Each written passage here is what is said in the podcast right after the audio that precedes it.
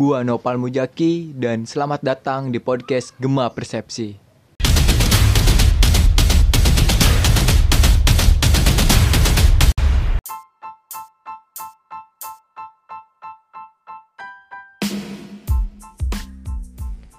Di episode ini, gue mau ngomongin soal budaya hustle culture yang belakangan ini sering menjangkit generasi milenial dan Gen Z.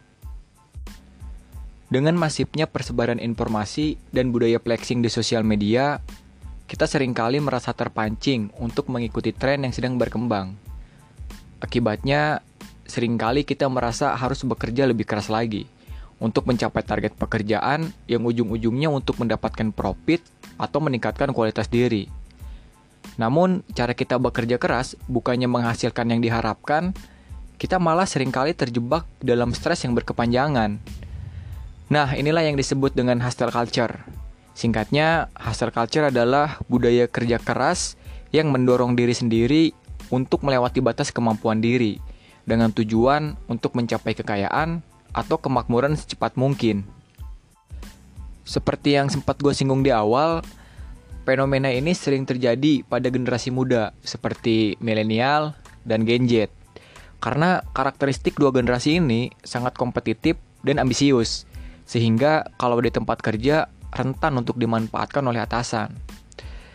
Sebetulnya budaya ini lahir di tahun 1970 seiring dengan membaiknya kondisi global pasca Perang Dunia II hingga masuk pada era internet dengan sistem informasi yang masif, membuat budaya ini cepat menular seiring dengan kondisi sosial yang berubah.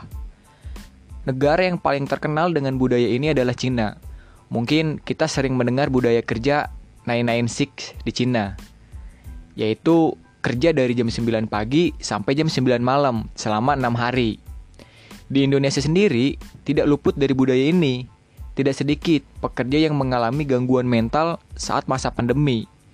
Merasa harus produktif dari rumah, meningkatkan tren hustle culture, karena dengan kita bekerja dari rumah, justru telah menghilangkan batasan waktu seperti ketika kita bekerja di kantor. Meski kerja keras memang sangat dibutuhkan untuk memenuhi kebutuhan hidup, namun bukan berarti hidup semata-mata untuk bekerja. Manusia yang bersifat makhluk sosial memiliki nature untuk hidup yang balance. Setidaknya, waktu dan pikiran tidak hanya habis untuk bekerja. Dengan kita merasa harus terus produktif, malah akan membuat kesehatan mental dan fisik kita akan terganggu. Setidaknya, kita memiliki space waktu untuk beristirahat, atau bahasa anak milenialnya adalah healing gitu ya. Nah, ini ada beberapa ciri hustle culture yang sebelumnya telah gue riset di beberapa situs.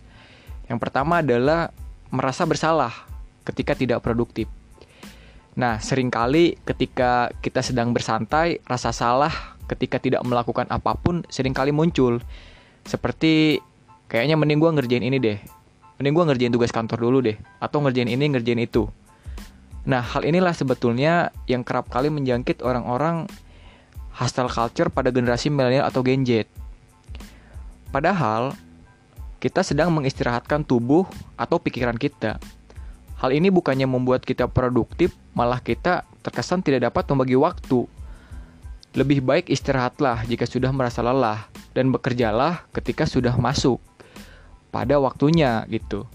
Dan kadang-kadang yang membuat waktu kita berantakan karena kita sering kali menunda-nunda pekerjaan. Padahal jika kerjaan kita dilakukan di saat itu juga, mungkin waktu kita akan terasa berkualitas saat bekerja ataupun saat beristirahat. Intinya pada poin ini gue ingin menyampaikan pintarlah dalam membagi waktu dan jangan pernah menunda pekerjaan agar kita tidak merasa bersalah ketika tidak produktif karena beberapa pekerjaan yang memang sudah kita tuntaskan sebelumnya begitu. Kedua, memiliki target yang tidak realistis. Poin ini mungkin cenderung sering dialami oleh orang-orang yang ambisius dan kompetitif. Ya balik lagi, kebanyakan milenial dan Gen Z yang memiliki karakter ini. Padahal, manajemen planning yang baik itu adalah ekspektasi yang terrealisasi. Makanya, kalau planningnya mau terrealisasi, maka cobalah membuat target yang realistis. Satu lagi, poin penting dalam membuat target, jika kita sudah membuat planning yang realistis, bukan tidak mungkin dalam perjalanan mencapai target itu akan ada banyak tantangan. Makanya sejak awal, kita juga perlu menyadari bahwa target kita ini akan memiliki resiko. Pentingnya menyadari resiko ini adalah untuk manajemen ekspektasi agar tidak terlalu kecewa ketika memang tidak tercapai. Ciri yang ketiga adalah waktu santai sering kali digunakan untuk memikirkan pekerjaan. Ini yang gue maksud waktu lu tidak berkualitas saat istirahat. Jika tidur aja lu ingin berkualitas, tidur yang baik, tidur 8 jam, bangun di pagi hari dan sesuai waktu. Masa iya waktu istirahat lu mau lu gunain untuk memikirkan pekerjaan? Lebih baik istirahat lu digunakan untuk membaca buku, bersosial, pergi ke tempat gym, bukan malah bengong terus mengkhawatirkan pekerjaan. Lebih akan jauh lebih banyak pekerjaan-pekerjaan produktif lainnya yang juga mencharge atau meningkatkan kualitas pikiran kita. Bukan cuma sekedar untuk memikirkan pekerjaan yang padahal pekerjaan itu sudah selesai kita kerjakan. Kebanyakan orang-orang yang melakukan ini khawatir pekerjaannya tidak diterima oleh atasannya. Padahal tugas kita hanya bekerja sebaik mungkin sesuai aturan kantor.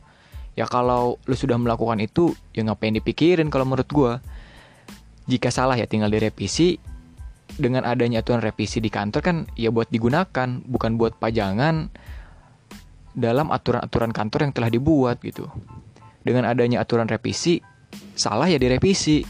Ya kan, jangan khawatir takut dimarahi atau salah begitu.